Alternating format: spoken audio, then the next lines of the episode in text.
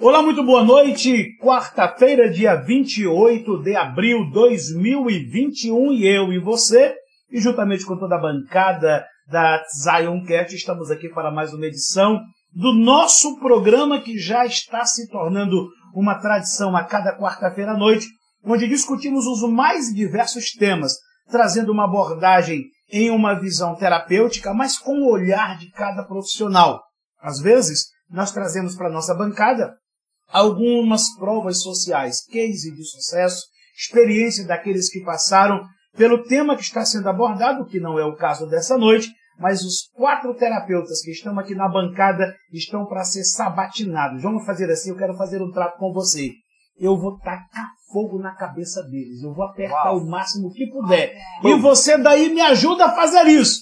Nós vamos apertá-los até sair o sumo. Mas nós vamos abordar o tema perdão relacionado ao subtema culpa e mágoa. E eu quero, com muita alegria e muito prazer, dar boas-vindas à minha bancada. Boa noite, Marcos, terapeuta integrativo, aromaterapeuta e hipnólogo clínico, está aqui para trazer o ar da graça, como sempre, trabalhando comigo na minha bancada. Boa noite, Marcos.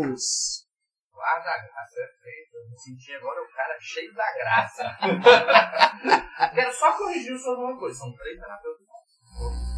Que não deixa de ser terapeuta. É também terapeuta, claro, mas é psicólogo. Daqui a pouco a gente faz a apresentação, mas valeu. Eu tô cheio da graça. Muito boa noite a você, seja mais bem-vindo a mais essa bancada. Eu sei que hoje nós vamos falar de um assunto que vai bombar, vai mexer muito com você. Nós temos muito conteúdo para te entregar hoje.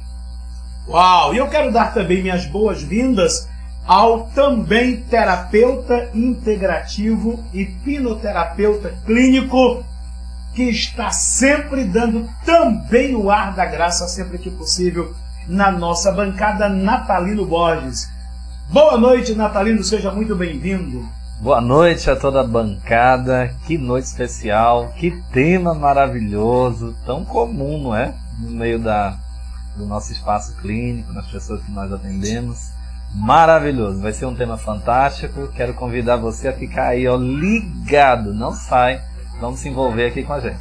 Se você está no YouTube, por favor, faça assim. Primeiro, comente, diga qualquer coisa, boa noite, cheguei, estou aqui, estou ligado, estou antenado. Coloca de onde você está nos assistindo, de que lugar do Brasil ou do mundo você está participando conosco.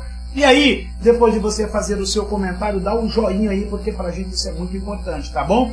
Para você que está conosco na televisão, você tem também um número para você fazer as suas perguntas. E o número está aí, 99287-7180. Só faltou um 9 lá, né? Mas você acrescenta. 99287-7180 é o número que você pode, a partir de agora, usar para falar conosco e trazer a sua pergunta, seu questionamento, sua indagação, seu protesto, porque aqui, afinal de contas, você tem vez, você tem voz. E, claro, por último, o meu aplauso todo especial à quarta pessoa da nossa bancada, minha querida amiga psicóloga Francimeire, que é terapeuta também, é parceira nossa aqui na Zion Terapias Integrativas e está na nossa bancada hoje dando o seu ar da graça, dando o seu olhar. Seja muito bem-vinda, Francimeire, é uma alegria, minha querida, tê-la conosco na bancada. Muito boa noite a todos que estão nos assistindo, muito obrigada pelo convite. Quero agradecer aos meus amigos de bancada pela presença de cada um e que hoje nós possamos acrescentar muita coisa para o público. Quero agradecer a todo mundo que está chegando. Vem com a gente, vem participar, faz pergunta, manda questionamento, joga aqui para a gente que a gente vai tentar ajudar vocês a responder. Uau, que maravilha! E eu quero também dar as minhas boas-vindas aos nossos bastidores, né? Queremos dar boas-vindas à nossa diretora. Vamos aos aplausos à diretora Larissa de Sara. Uhul. Bom, e hoje quem está nos assessorando aqui no WhatsApp e nos bastidores é a nossa secretária administradora da Tzaioterapias, a nossa querida Gabriela Marreiro. O nosso aplauso também para o nosso homem, eu não sei que expressão eu uso, Porque se eu usar Bombril é muito chula, né? Mas é o, apesar de ser o mil e uma utilidades, multiuso, é o homem da técnica, é o homem da edição, é o homem do design. Um aplauso todo especial ao nosso querido Diogo Albuquerque. É o homem do amor. Ah, sim, agora o homem está sorrindo verde. E também o Lauro, que está aqui nos assessorando. Muito obrigado pela presença, Lauro. Um aplauso para o Lauro. E a mascotinha? Gente, agora a mascotinha. Vem cá, mascotinha. Ah, eu quero mostrar para vocês a mascotinha do programa de hoje. A minha querida que está aqui, vem aqui no meu colo, porque todo mundo vai te aplaudir. É, para você aparecer ali na televisão, ó. Olha lá, ó. A minha querida... Manu! Obrigado, Manu. Vai lá pra mamãe. Opa, quase que ela leva meu microfone junto. Mas não deu pra desligar não, né? Então, pronto. Gente, cadê o nosso Zion Chefe? Zion Chefe, ele tem que vir aqui pra dizer qual é o prato do dia. Daqui a pouco ele chega. Ele só foi fazer um cafezinho. Ah, foi fazer um cafezinho todo especial. Então vamos lá. Já sem mais delongas, vamos começar... Você que está no YouTube, faça o seu comentário. Você que está na televisão, mande sua mensagem. Deixa eu entrar aqui, baixar o microfone. Tá aí um aplauso para Manu. Já foi dado, Itza. Um abraço para Manu também. Boa noite a todo mundo. E vamos lá, falando sobre esse tema. A falta de perdão traz culpa e traz mágoa. Culpa e mágoa. Quem é que vai trazer essa definição? Culpa e mágoa. Deixa aberto para a bancada. Vamos lá. Pronto, pode sim. Pronto, tá aqui os bastidores trazendo já uma pergunta. Gente, já começou bombando. Vamos lá. O perdão existe? Uau. Uau. Como assim? Como assim? Perdão existe. Existe sim. Perdão é algo que liberta, que libera, que permite a evolução e o crescimento. É a grande solução que nós temos para a culpa e para a mágoa. Uma delas é perdão. Ok, eu peço aí a licença para antes de comentar o nosso a nossa pergunta, por favor, eu quero que o nosso Zion Chefe se apresente aqui. Eu quero um aplauso todo especial para o nosso Zion Chefe. Zion Chefe, boa noite. Boa noite. E o que é que nós teremos hoje à noite? Hoje eu vou fazer uma batata recheada com carne seca. Batata recheada com carne seca já deu água na boca. Essa é uma das receitas que você sugere para quê? Para um lanche, para um jantar à noite, para uma entrada, para quem você sugere, para quem está nos assistindo, onde é que pode ser usada aí a batata recheada? Ela serve como uma entrada. Serve como um prato de entrada. Pode ser fazer um lanche da tarde também, muito gostoso, com queijo da Sinara por cima, muito óbvio. Ai, ai, ai, pelo amor de Deus. O meu queijo eu vou dar, a minha porção de queijo eu vou dar para quem? Quem é que fica do seu lado? Quem é que está do seu lado? Então tá certo. E para as pessoas que desejam contratar o Eder Dantas para fazer o almoço, o jantar de família, de casamento, de velório, para fazer o jantar de aniversário, confraternização da empresa, entra em contato pelo 992794943. Repetindo aí o contato, 992794943. No Zion da semana passada, vários seguidores começaram a seguir o nosso chefe. Qual é o Instagram do Zion Chefe? Eder.Dantas número 1. É o Instagram do nosso Zion Chefe. Vai lá, curte lá. Olha aí, já tem uma Dantas aí dizendo, ele arrasa, sua sobrinha de São Paulo está aqui para você, para ver você arrasar nos pratos de hoje. Olha só, São Paulo presente aqui. Então, me faz um favor, some daqui, vai lá preparar essa batata e traz daqui a pouco pra gente saborear, tá bom? Eu queria pedir a bancada aqui pra fazer um cafezinho que eles trouxeram aqui, por favor, nos sirva. Ah, então, ou por favor, cadê os bastidores, nos sirva aqui. Enquanto o café chega, vamos lá. Perdão existe, Marcos? Eu queria dar essa resposta fazendo uma pergunta, na verdade uma colocação. Nós falamos um pouco sobre perdão no slide passado e faltou assim, sabe, uma pessoa dizer que ia falar, sabe, o que ela teve com esse processo de perdão. Todo mundo falou e disse, eu dou no final a minha colocação. Ele não fez, acho que mudou uma mágoa aqui, sabe? Poxa vida, não passou despercebido. Não. É uma pena que o tema é outro hoje à noite. Né? Tô obrigado ao perdão. Gente, ok, mas obrigado por ter me ativado nisso. E eu confesso a vocês que foi por esquecimento. Mas eu até, de certa forma, me emociono quando eu falo na questão do perdão, em que eu tive que trabalhar. E esse estudo de caso, para mim, ele é muito interessante. Seria muito bom se eu tivesse sido ativado na semana passada. Porque a pessoa com que eu tive que trabalhar o perdão de uma forma muito singular e muito intensa foi com o meu próprio filho, que estava na bancada na semana passada. Nós tivemos atritos geracionais, visão de mundo, visão de propósito, de destino de vida. E nós pais, nós temos um problema. Nós sonhamos para os filhos e esquecemos de dizer para eles que nós estamos sonhando com eles e que a gente quer compartilhar. Não, a gente sonha como se a gente pudesse ter o destino da vida deles. E, obviamente, eles têm os seus sonhos. E quando os sonhos deles conflitam com os nossos sonhos, então vem aí o choque de geração. E eu tive esse choque geracional. E tanto eu o feri muito, muito mesmo. E obviamente ele também correspondeu com essa ferida me ferindo. Aquele que é ferido, fere.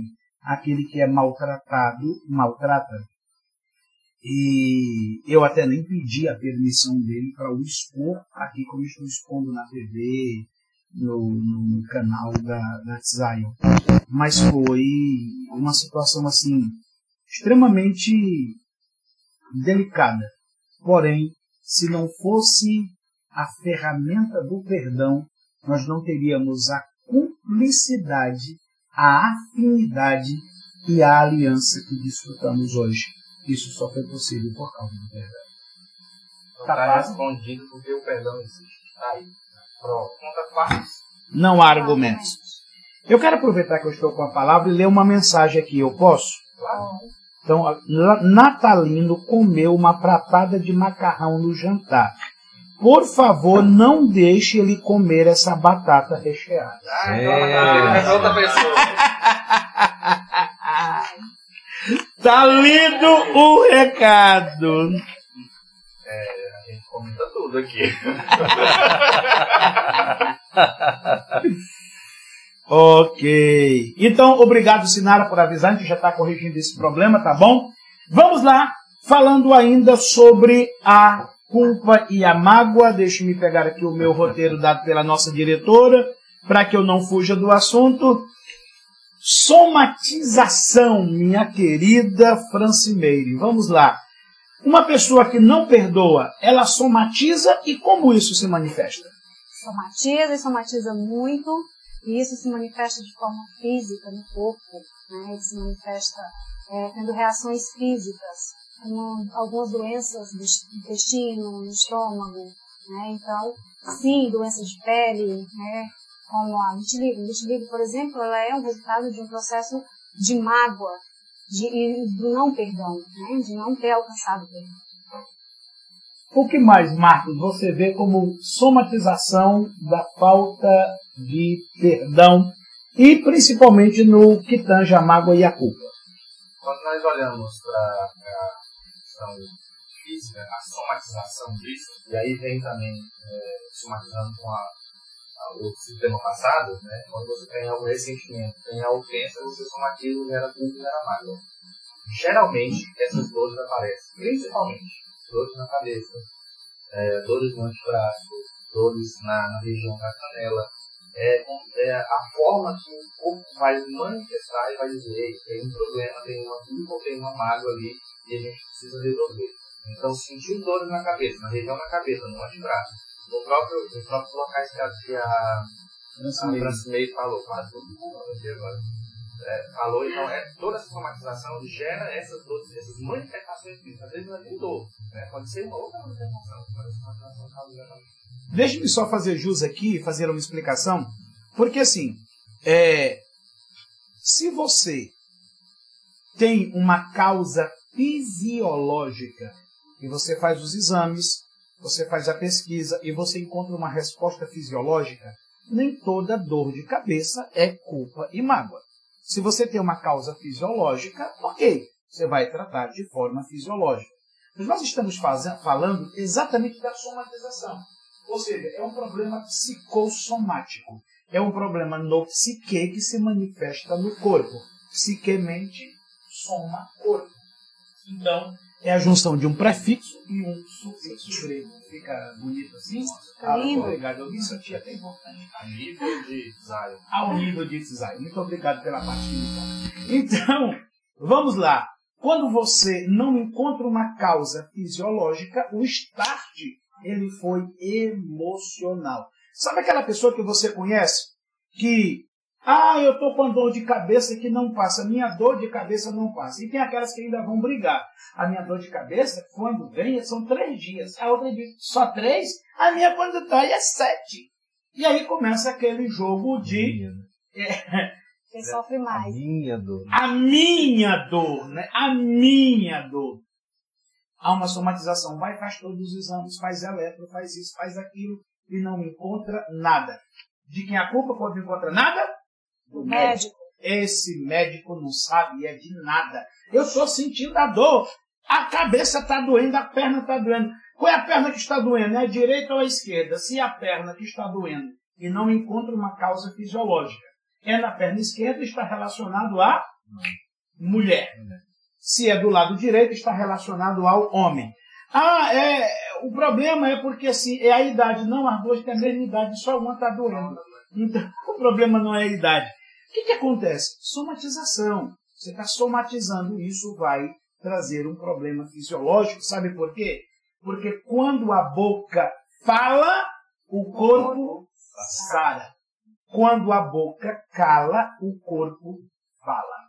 Se você não expressa terapeuticamente para sarar, o seu corpo vai dar o grito. E tem muita gente que está assistindo aqui que o corpo está gritando. O que fazer nesse caso, gente? A primeira coisa que eu acredito nesse caso é entender que você precisa...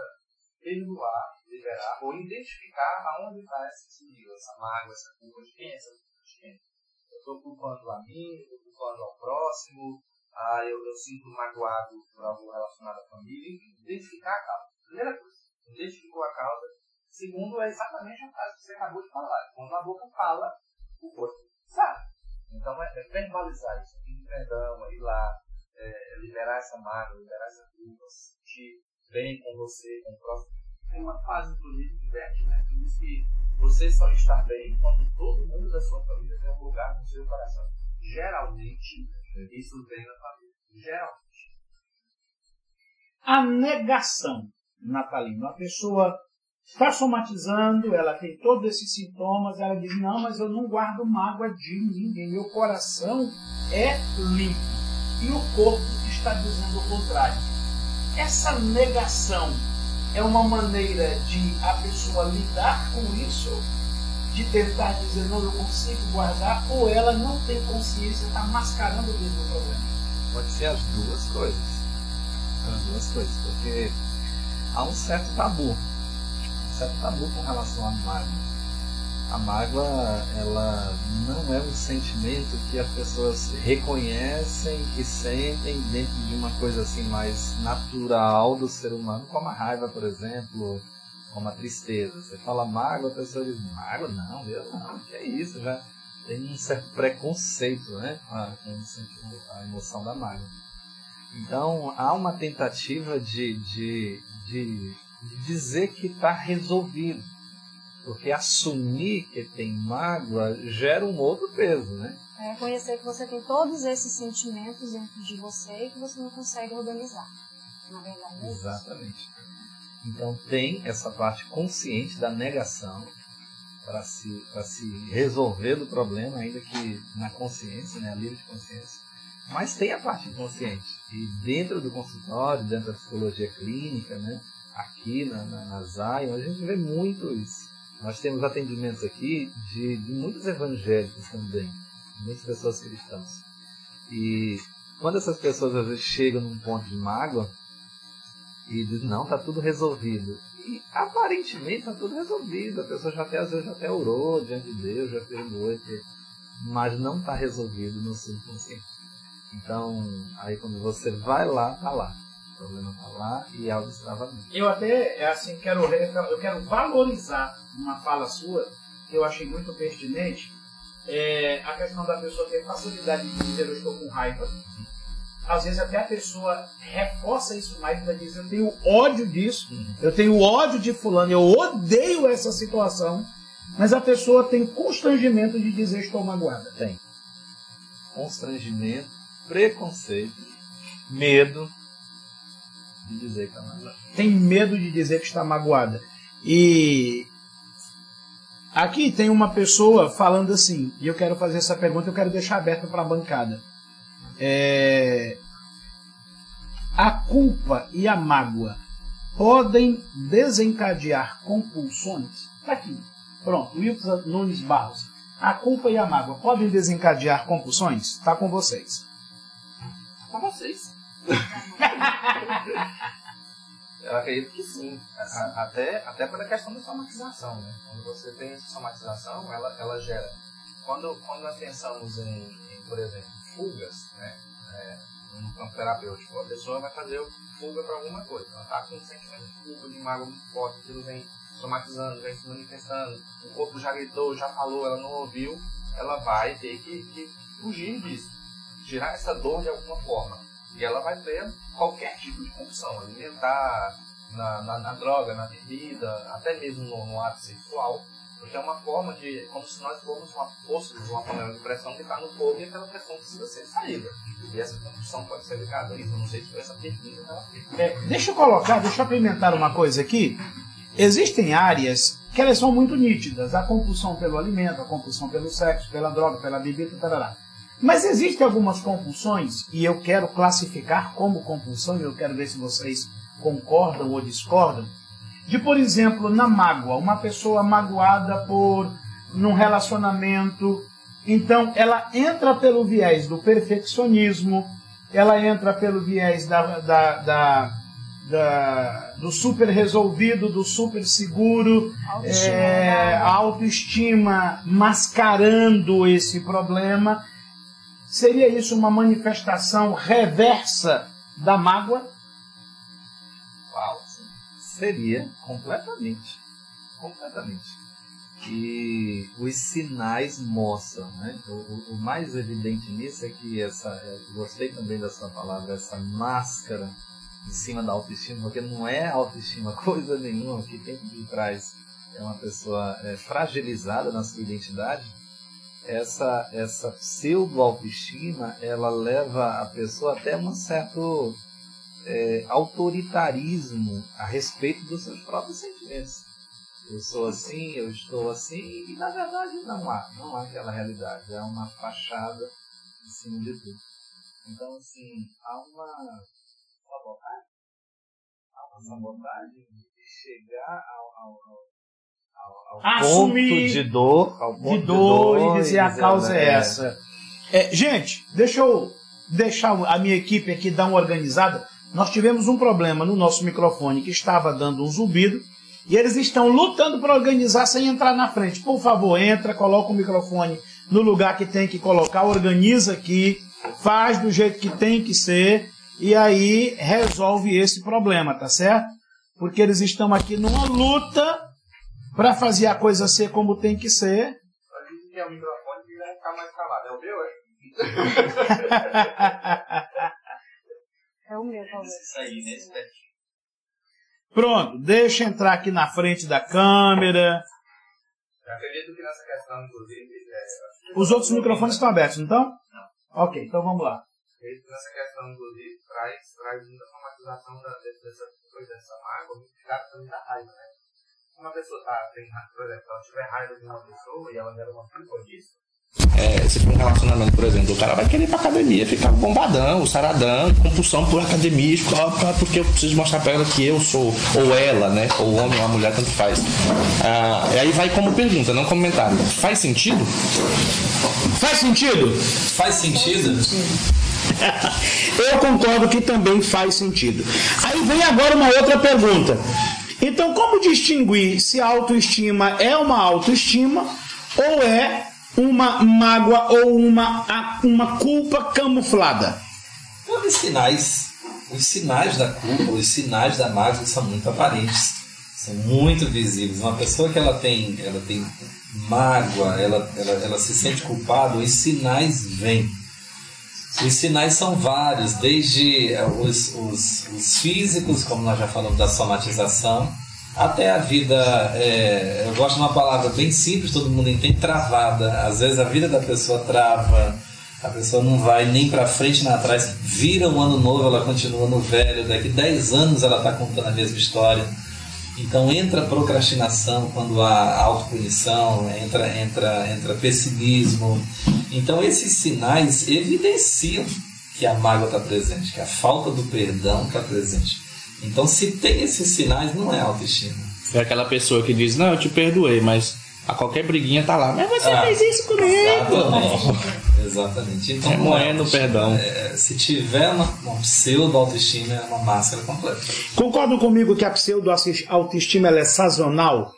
A pessoa tá lá bombadão, tá lá na academia, tá malhando e tal, mas quando o problema é contornado ou mascarado, ele desaparece da academia. A pessoa está dedicada a fazer um curso e tal, para querer sobressair, mas daqui a pouco passou a intensidade da emoção, a pessoa desiste do curso. Então, a sazonalidade seria uma prova de que essa autoestima é a máscara de uma mágoa ou de uma culpa? Eu conheço uma pessoa que eu convivi com ela um período de trabalho, e essa pessoa era uma pessoa muito ativa, e ela já tinha uma certa predisposição para mágoa, porque é uma pessoa que faz muito pelos outros, ali naquela expectativa de ser amado, de ser aceito. A autoafirmação, a necessidade da autoafirmação. Exatamente, está sempre servindo as pessoas para também ser servido. E ele foi um candidato, se tornou um candidato, perdeu as eleições. Quando ele perdeu as eleições, ou seja, a sensação de dor causada pela frustração, mágoa, né? Ele se enfiou num concurso público de altíssima dificuldade. Algumas vagas, menos de 10 para o Brasil inteiro, algo, enfiou a cara, estudou dia e noite, sabia naquilo. E você percebia que aquela dedicação, aquela força que surgiu ali não era da vontade de uma pessoa saudável. Era uma energia canalizada da mágoa. Ele estava magoado pela frustração e essa mágoa canalizou ele para buscar uma realização própria que trouxesse um consolo, né, digamos assim. Ou seja, essa motivação, essa autoestima, eu estou gostando demais desse viés da abordagem, porque nós estamos saindo do convencional. Sim. Nós estamos saindo do trivial, do que é conhecido. Sim. Nós estamos entrando para um viés que a gente provoca uma reflexão ainda mais profunda. Se essa pessoa consegue, vamos pegar esse caso aí, essa pessoa consegue passar no concurso, ok, passou, conquistou, ela continua alimentando a mágoa. Isso vai trazer, vai desencadear um problema maior depois. Sim. Concorda? Provavelmente até criança. Uau! Aí ela vai entrar no outro ponto que é a sensibilização. Uma mágoa ou uma culpa camuflada vai trazer uma hipersensibilidade em algumas áreas. E quando nós falamos em hipersensibilidade, nós não estamos falando apenas da pessoa que chora, da pessoa que grita, da pessoa que briga, mas da pessoa que estuda exageradamente, da pessoa que é correta exageradamente, da pessoa que é justa exageradamente, da pessoa que pega no pé por questões muito pequenas e diz é porque eu sou correto, é porque eu sou íntegro. E por trás pode estar uma mágoa não resolvida, pode estar uma culpa não trabalhada. Que acaba também entrando em compulsão, né? Exatamente, que foi o tema que nos trouxe para esse viés. Bom, vamos sair dessa vertente porque já exploramos muito. Culpa e mágoa, Francimeire, leva para o isolamento? Leva para o isolamento, leva para baixa autoestima, leva para pensamentos suicidas, leva para diversos caminhos.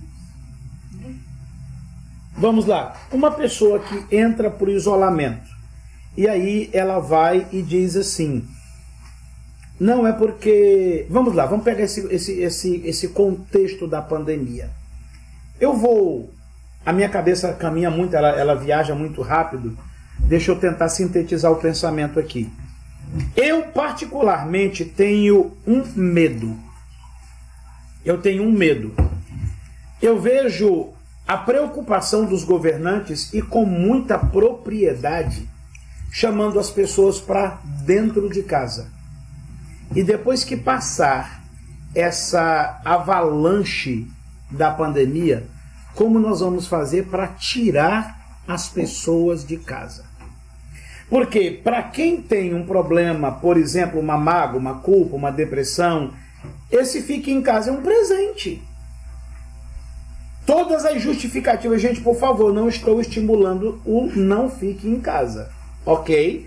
Eu só estou chamando para a responsabilidade da saúde emocional. Eu só estou chamando para a responsabilidade da consciência de que o fique em casa, ele seja salutar, para se combater a pandemia, mas não seja um esconderijo para você justificar esse isolamento. Na sua vivência, na sua experiência pessoal, como é que está sendo esse fique em casa? Você está se elaborando, você está se trabalhando, ou você está simplesmente usando o pano de fundo do fique em casa para esconder aquele... problema emocional que você já vinha com ele, não trabalhava, não assumia, não tratava, e você entra para o isolamento. Qual o sinal? Quais os sinais? Vamos enumerar alguns aqui de que esse isolamento não é saudável. Vamos fazer uma tempestade de ideias aqui. Como esse isolamento pode não ser saudável e manifestar uma mágoa ou uma culpa que esteja camuflada? Eu acho que a primeira dela é justamente isso, a pessoa identificar que ela achou esse período muito bom, é um período gostoso. Nossa, a pandemia veio que... Eu digo isso até por questão minha mesmo. Por exemplo, aqui na clínica tinha uma certa culpa, uma certa mágoa, não foi nem culpa, uma certa mágoa da minha pessoa, camuflada, que eu ainda não tinha identificado. Terapeuta também tem isso, viu, gente? Nós somos seres humanos. Parabéns, valeu!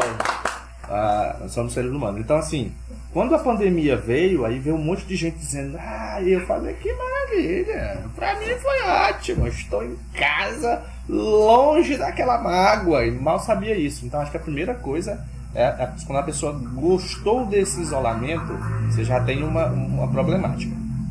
Concorda? Completamente. Mais um sinal de que esse isolamento não é saudável.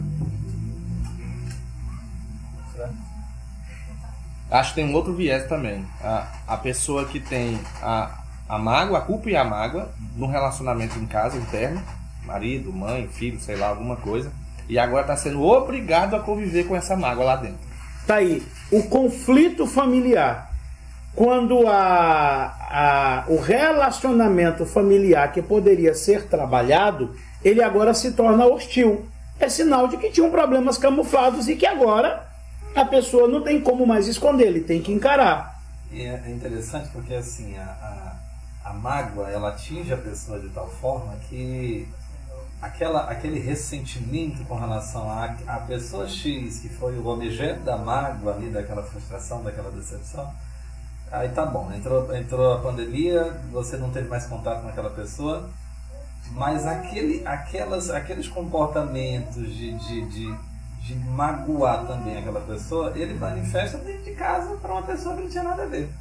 Ou seja, ela muda o destinatário, né? Dos seus comportamentos magoados. A outra pessoa vai pagar a conta disso, né? Então, assim, às vezes, se é uma esposa, por exemplo, o marido deve estar pensando assim, cara, essa pandemia... Entendeu? A mudança de hábito, Francimeire, a pessoa... não fica em casa, mas ela muda absolutamente os hábitos, ela não se cuida. Seria isso um sinal também da camuflagem dessa mágoa e dessa culpa? Sim, a procrastinação também, essa camuflagem da procrastinação. Eu não preciso mais ir atrás de me curar dessa culpa, não preciso mais trabalhar essa culpa minha, eu vou ficar aqui, eu não vou fazer nada. E esse isolamento para mim está me favorecendo em relação a isso. Eu até comprei uma briga, uma boa briga, no bom sentido, num grupo que eu faço parte. Eu faço parte de um grupo de camping. Eu amo o acampamento, acampar. Eu gosto muito disso. E uma pessoa colocou lá, eu não preciso de terapia, eu preciso de um acampamento sozinha. Tá bom. Como é que eu, o Pedro Bó? Tá bom, Pedro. Vai nessa, Pedro Bó. Eu não preciso de terapia, eu preciso de um acampamento sozinha. Aí eu perguntei, eu perguntei, quantos dias? Ela, pelo menos uns 30. Eu digo sim, um acampamento sozinha 30 dias e não precisa de terapia. Essas fugas, elas manifestam essa culpa, essa mágoa. Há uma pergunta aqui muito interessante. A nossa amiga assistente Elaine Barros, ela pergunta assim: em relação à culpa, tá aí, autopunição, como proceder quando a pessoa conscientemente reconhece a existência da mesma, mas inconscientemente ela não consegue romper? Ela tem consciência que tem uma mágoa e tem uma culpa, mas ela inconscientemente não consegue romper. Eu já estou com a resposta aqui na ponta da língua, mas eu quero ouvir vocês. Saiam, vai fazer terapia. Confiança, setor noroeste. Eu quero dar algumas dicas. Primeiro, ganho secundário. Eu tenho consciência, mas eu não consigo romper. Qual é o ganho secundário que você está tendo ou que a pessoa está tendo disso? Ela tem um ganho secundário. Porque se eu sei que é algo prejudicial e eu não consigo romper, eu estou tendo vantagens. Porque se eu não tivesse vantagens, eu com certeza romperia. Então, primeira coisa, ganho secundário. Esse ganho secundário pode ser um vitimismo, esse ganho secundário pode ser uma atenção, esse ganho secundário pode ser uma vingança. Então, eu não estou bem, mas você vai ver, você me botou nesse lugar. Pode ser. Como pode ser um vitimismo, coitadinho de mim. Como pode ser o chamar a atenção, meu Deus, olha como é que fulana, como é que fulano está. Que mais poderia ser aí o que leva uma pessoa a não romper, mesmo sabendo, tem consciência dessa culpa, dessa autopunição? Eu acho que tudo isso entra... Na superproteção do inconsciente dela, né? O ato dela querer proteger ela, e aí esse ganho secundário vai ser ativo muito mais forte, e ela, eu sei, mas não quero, eu sei, mas não quero. É uma questão uma palavra da psicologia, né? É a proteção do ego no sentido do eu. Sim, é isso? Sim. Poderia ser uma outra coisa, como também é merecimento. Merecimento. Eu não mereço. A falta do merecimento pode levar a pessoa a essa autopunição. Eu não mereço. A pessoa sabe que está prejudicada, mas ela diz, eu já errei na vida, eu não mereço. Eu já fiz muita coisa errada, eu não mereço isso. Ela se autopune, ela tem consciência. Eu falhei muito com você, eu não mereço isso. Eu conheço uma pessoa, por exemplo, que ela errou no casamento, mas ela achou tão grave o que ela fez que ela achava que ela não merecia o perdão. O problema não estava no casamento, estava no merecimento, estava em débitos anteriores, em situações anteriores não tratadas. Mas ela diz, eu não mereço o perdão. Uau. Forte. Até que ponto gostar da solidão é saudável? Uau! Existe um ponto? Ó, nós temos duas pessoas aqui ótimas para responder essa pergunta. Não desmerecendo eu e a filha Francimeire. São duas pessoas de personalidade mais colérica, gostam um pouquinho de ficar só, não da solidão, mas da solitude, né? Pronto, já respondeu. Respondeu, era o que eu queria colocar. É a diferença entre solidão e solitude. Apesar de ser muito parecida, não confunda bife à milanesa com bife ali na mesa. É bem parecido, mas não é a mesma coisa. Solidão é a sensação de estar só, independente de estar só. Eu não sei se você entendeu o trocadilho. A pessoa pode estar só consigo mesma e pode estar só no meio de uma multidão. Se isso não lhe faz bem, isto é solidão. Solitude é ter a maturidade de aprender a desfrutar da convivência consigo mesmo. Por que eu digo maturidade? Porque até um ponto em que essa solitude não me rouba do relacionamento, é solitude. Mas se essa solitude me rouba da convivência, do relacionamento, já não é solitude, é solidão. Concordam? Acho que simplificando isso que você colocou, a pessoa... Eu filosofei demais, né? Eu vou falar para outros públicos aqui agora. O meu público. É o tempo que você fica só, né? O tempo que você gosta disso e o período disso. Ou seja, assim, quanto tempo você gosta de ficar sozinho? É muito tempo? É direto isso? É uma vez por mês? Ah, não, eu tô estressado, eu quero tirar um tempo para mim.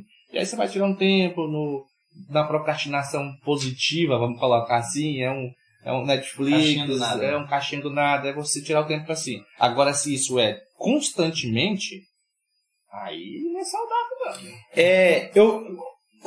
Como o Natalino me entregou, vamos lá. Início do dia. Eu não gosto de conviver com ninguém. Amanheceu, eu quero estar só. É o meu tempo de leitura, é o meu momento devocional, é o meu momento de reflexão. Eu não gosto de som alto, eu não gosto de música ritmada. É o meu momento, é o meu momento de introspecção, é o meu solilóquio. É a minha incursão no meu universo interior. Uau! Ele tá filosófico. Nem Augusto Cury em toda a sua glória. Eu amo esse momento. Eu concluí esse momento, eu estou ativo, eu estou elétrico, eu estou pronto para o dia. Pode vir o que vier. Ou vai, eu racho, eu estouro a tampa da caixa. Mas se eu não tiver esse momento comigo, esse momento devocional, esse momento de reflexão, esse momento, eu me sinto desgastado para o restante do dia. É uma experiência pessoal, é Bueno Júnior. Isso aqui eu não estou estabelecendo regras, eu não estou estabelecendo princípios, eu estou apenas citando um exemplo pessoal, ok? Já sabe, quando ele chegar cantando aí, já sabemos. Teve um momento. Mas isso aí é fato, isso aqui é verdade. Quando eu chego cantando no ambiente do trabalho pela manhã, é porque esse momento foi saudável, esse momento foi maravilhoso. Eu até tive uma secretária que eu quero desejar saúde a ela. Eu tenho intercedido por você, a minha doce amiga e intercessora Cláudia Fernanda. Cláudia Fernanda. Maravilhosa! Cláudia Fernanda está recuperando de Covid. E eu não sei se está nos assistindo, mas fica aqui o meu carinho, o meu abraço. Cláudia tinha uma coisa interessante. Quando eu chegava para trabalhar, que eu não cantava, não chegava cantando, ela dizia, volta. Volta, volta, volta e entre cantando, porque ela sabia que eu não estava muito bem, então ela queria me provocar.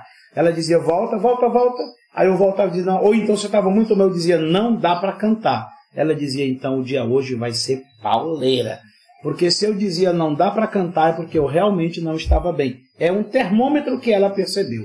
Eu não acredito, 15 minutos? responde que ele para a Gabriela agora. Chegou cantando, mas não voltar. Doutor Bueno, tem uma pergunta aí, não sei se você vai fazer ela. Sim. Eu achei muito interessante.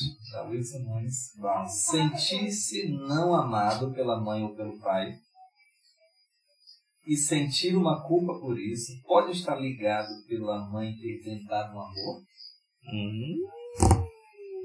Uau! 15 minutos é pouco tempo para isso aí. Vamos lá. A pergunta ela é muito profunda, ela exige reflexão, mas eu vou tentar simplificar. Vamos lá, me ajudem aí, por favor. Toda rejeição, desde o momento da fecundação até aos 3 anos e meio de idade, onde 50% da formação emocional da criança está sendo construída, qualquer rejeição nesse momento, ela fica registrada. Eu vou repetir, desde o momento da fecundação, desde o momento que a mulher disse estou grávida, que ela foi conversar com o parceiro, até a criança alcançar 2 anos e meio, nesse período, qualquer rejeição vai modelar a emoção dessa pessoa em 50%. 50%. Se ela não se sentiu amada nesse período, e principalmente lá na gravidez, qual é a sensação que o inconsciente vai desenvolver? Eu não sou bem-vinda. Logo, se eu não sou bem-vinda, o que foi que eu fiz que eu não morri? Por que que eu nasci? Obviamente vem uma culpa por isso. Se isso não for tratado terapeuticamente, a pessoa pode desenvolver compulsão, a pessoa pode desenvolver baixa autoestima, instabilidade emocional, sentimento de rejeição, sentimento de culpa, magoada e derruba aí todas as pedrinhas do quebra-cabeça ou do dominó, que muitas emoções, comportamentos podem sim estar ligados a essa situação. Eu acho que tudo que a gente falou aqui sobre essa questão pode acontecer exatamente nesse momento. Tudo, tudo. Você se sentir poderosa demais, se sentir baixa demais, você não se sentir importante, você não se sentir... Enfim, tá tudo ligado. Eita. Ei, Tony, você tá... desfrutando do aniversário da namorada, com a família, meus parabéns à nossa assistente que não está aqui hoje porque está em Marabá. Vamos, um aplauso para ela! Eu acho que não precisa nem ler a pergunta do Tony, não. Precisa? Fala pra lá. Ô, Tony, já quer colocar a turminha Pedro? Vamos lá. Qual o equilíbrio para não cair nos extremos? Tanto da autopunição quanto da irresponsabilidade de medir as consequências de seus atos. Eu já vou dizendo algo. Não existe equilíbrio sem tratamento. Concorda? Sim, completamente. Não tem como a pessoa se tratar, não tem como a pessoa se elaborar se ela não for tratada terapeuticamente, se ela não buscar o tratamento para isso, ou ela vai pender para um extremo ou ela vai pender para outro. A maneira de equilibrar, terapia. Até porque é o que a gente falou aqui, né? Esse é um dos sentimentos que as pessoas mais escondem, né? Elas acham que estão resolvidas e não estão. Então, assim, buscar um equilíbrio sem ela ter essa consciência é difícil. É terapia mesmo. Gente, aqui tem uma pergunta que eu quero citar por 2 razões. Primeiro, porque é de uma pessoa extremamente amiga e amável. Em segundo lugar, porque ela está lá na Europa participando conosco.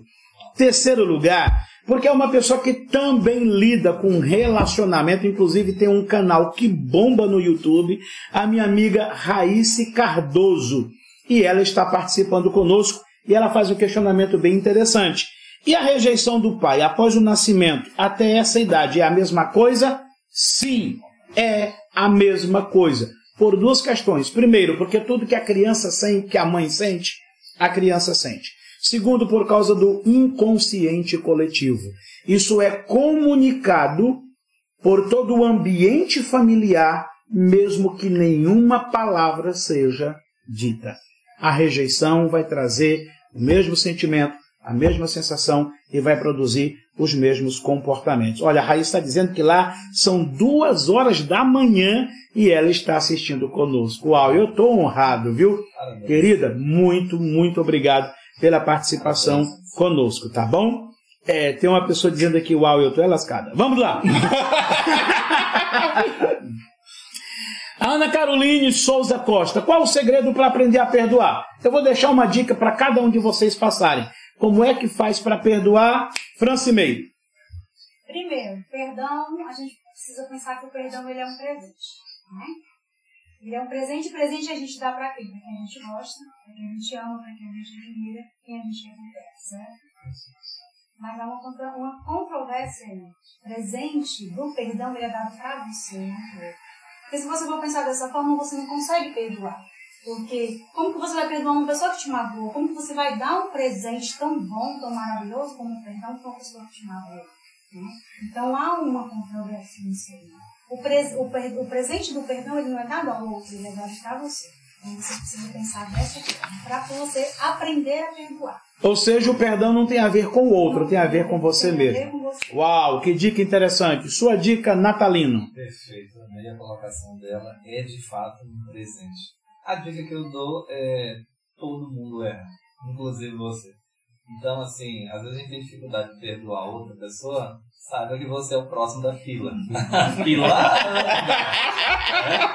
Nós que somos pais sabemos disso. Às vezes, assim, meu pai magoou, meu pai foi horrível. A fila anda, a gente vira pai. E nós erramos. Não tem ninguém perfeito. Nós erramos. Então, a dica que eu dou é saiba que você também erra. Então perdoe porque você também precisa ser perdoado. Ok, sua dica, Marcos. Se amar. Quando você se ama, você tem facilidade de liberar o perdão. É o que todos eles falaram. O perdão ele não é para você. Ele não é para a pessoa, na verdade. É para você. Então quando você se ama, você quer se ver livre de qualquer cadeia emocional. E o perdão é a chave para qualquer prisão emocional na sua vida. Então se ama. Vou te dar a minha dica. Não sinta para perdoar, perdoe para sentir. Perdão não é sentimento, perdão é decisão. Você decide perdoar e você gera o sentimento. E não, você tem o sentimento para depois perdoar. Ah, você me perdoa? Por que você não perdoa? Eu não me sinto preparado ainda. Não vai sentir nunca. Vai se sentir preparado no dia de São Nunca de tarde.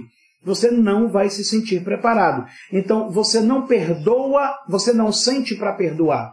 Você decide perdoar, você gera o perdão, porque o perdão ele não é dado, ele é gerado, ele é construído, ele é produzido a partir de uma consciência. E eu digo para as pessoas assim, se eu sei que algo está acontecendo comigo e me prejudica, se eu me amo, se eu me dou esse presente, então eu vou perdoar. Gente, o nosso chefe está chegando. Enquanto o nosso chefe chega, deixa eu dizer algo a vocês. Se você deseja passar por um trabalho terapêutico e você diz assim, o meu problema é não ter condições financeiras, nós temos um projeto social, que é uma parceria entre a Zion Terapias e a Igreja Vida, e você, a um custo muito baixo, apenas uma taxa, e essa taxa não fica conosco e nem com a igreja, que é a nossa parceira. Ela é transformada 100% em um programa social, é convertido em cestas básicas. A pessoa, para se inscrever, entra no nosso site, correto? Entra no site www.tzaioterapias.com.br e você pode se inscrever. R$35 é a taxa que você vai pagar para participar desse programa terapêutico entre a Zion Terapias e a Igreja Vida, tá bom? Meu chefe, por favor, mostra aí pra câmera, Sobe mais um pouquinho. Aí, gente, olha aí. Peraí, com licença, eu vou até levantar da bancada. Deixa eu entrar meu aqui. Aí, o meu é com queijo, por favor. Esse aqui é o meu. Deixa eu só segurar aqui o do Marcos. Gente, é pra cá. Isso. Olha que tá derramando meu queijo aí, rapaz. A mão, mas não tem problema mais não. E esse é o meu. Vamos dar um aplauso pro nosso chefe? Uau! Tá aí, meu chefe, por favor, aproxime aqui, nos diga o que é que foi que compôs a nossa batata. O Natalino tem uma recomendação para não provar da batata, porque ele já comeu a macarronada. Eu só queria um segundinho aqui para dizer que eu já tirei a foto, já mandei para quem mandou o recado. A minha batata tá aqui, eu vou deliciar ela completamente. Depois nós resolvemos. Depois a gente resolve. 4 minutos para as considerações, mas eu dou 1 minuto para o nosso Zion falar a receita. Como é que é feita a batata? Primeiramente a gente lava bem a batata, ela é com casca gostosa, lava bem. Aí põe pra cozinhar, deixa lá o dente, não cozinha ela totalmente, fica mole, senão não vai dar certo. Aí eu fiz a carne de sol, comprei, cozinhei ela, desfiei, aí coloquei tomate, cebola, pimentão, eu coloquei pimentão colorido, né? Que é a preferência. Uhum. Aí depois só fiz um buraquinho na batata, um orifício. É isso. Aí coloquei o recheio dentro. Certo, vai falando aí. Aí coloquei no forno para passar uns minutos. E depois, quando tiver faltando 5 minutos, eu coloco o queijo para dar uma gatinada. Ainda peguei um baconzinho e joguei por cima ainda. Perceberam o bacon? Não pode falar demais na mesa. Muitíssimo obrigado. Eu quero lhe parabenizar e para quem quiser contratar o nosso chefe, está aí o contato, 992794943. Ele está à sua inteiríssima disposição, tá bom? Um beijo do Zion Chefe. Lana, por favor, Zion Chefe, um beijo para sua sobrinha Lana, que está pedindo aí para que você a cumprimente. Um beijo para minha sobrinha Lana lá de São Paulo. Família Dantas está em peso aí. Obrigado. Uau, muito obrigado. Um aplauso então para o nosso Zion Chefe. Terminando, considerações finais. 1 minuto, 30 segundos para você, por favor, Francimeire. Quero agradecer mais uma vez o convite, né? A oportunidade de estar aqui, agradecer aos meus colegas. E quero dizer que quero ser convidada mais vezes para participar. Maravilha! Seu agradecimento, Natalino. Minha gratidão a poder estar aqui nessa bancada, a Zion, que promove esse momento, nos oportuniza de estar aqui falando sobre algo tão importante, tão corriqueiro, e que dá tanta resposta para quem nos assiste. Obrigado. Quero estar aqui na próxima, numa outra oportunidade. Desculpe-me, com certeza. Marcos, Dani, suas considerações? Agora, deixa eu terminar de mastigar. Enquanto ele termina de mastigar, a Zion também desenvolve uma mentoria com empresas. Qual é a diferença da mentoria para... me fugiu a palavra... Tá, a mentoria, ela trabalha o empreendedor, ela não trabalha a empresa. E se você, empreendedor, quer analisar sua empresa de forma do seu comportamento, do comportamento da sua coordenação, da sua liderança, dos seus liderados, a Zion também desenvolve um trabalho de mentorias. Entre em contato através do telefone 992530004. Só falta 1 minuto, os teus agradecimentos. Eu quero só te convidar para o nosso próximo Zioncast. Vai ser muito bom. Nós vamos concluir esse tema, perdão, e agradecer você que esteve até agora conosco. Agradecer muita gente, que nós percebemos que tinha muita gente entrando no nosso canal do YouTube. Então sejam muito bem-vindos. Isso, se você ainda não nos segue no YouTube, por favor, Zion Terapias, vá lá e nos siga. E nós queremos lembrar que todo esse programa e todos os nossos programas estão disponíveis no Spotify, no Deezer, no iTunes e no nosso site www.tzaioterapias.com.br, como também no próprio YouTube. Obrigado a todos vocês que participaram. Uma boa noite. Aguardamos vocês na próxima quarta-feira, no mesmo horário, e nós estaremos fechando esse tema sobre o perdão. Boa noite!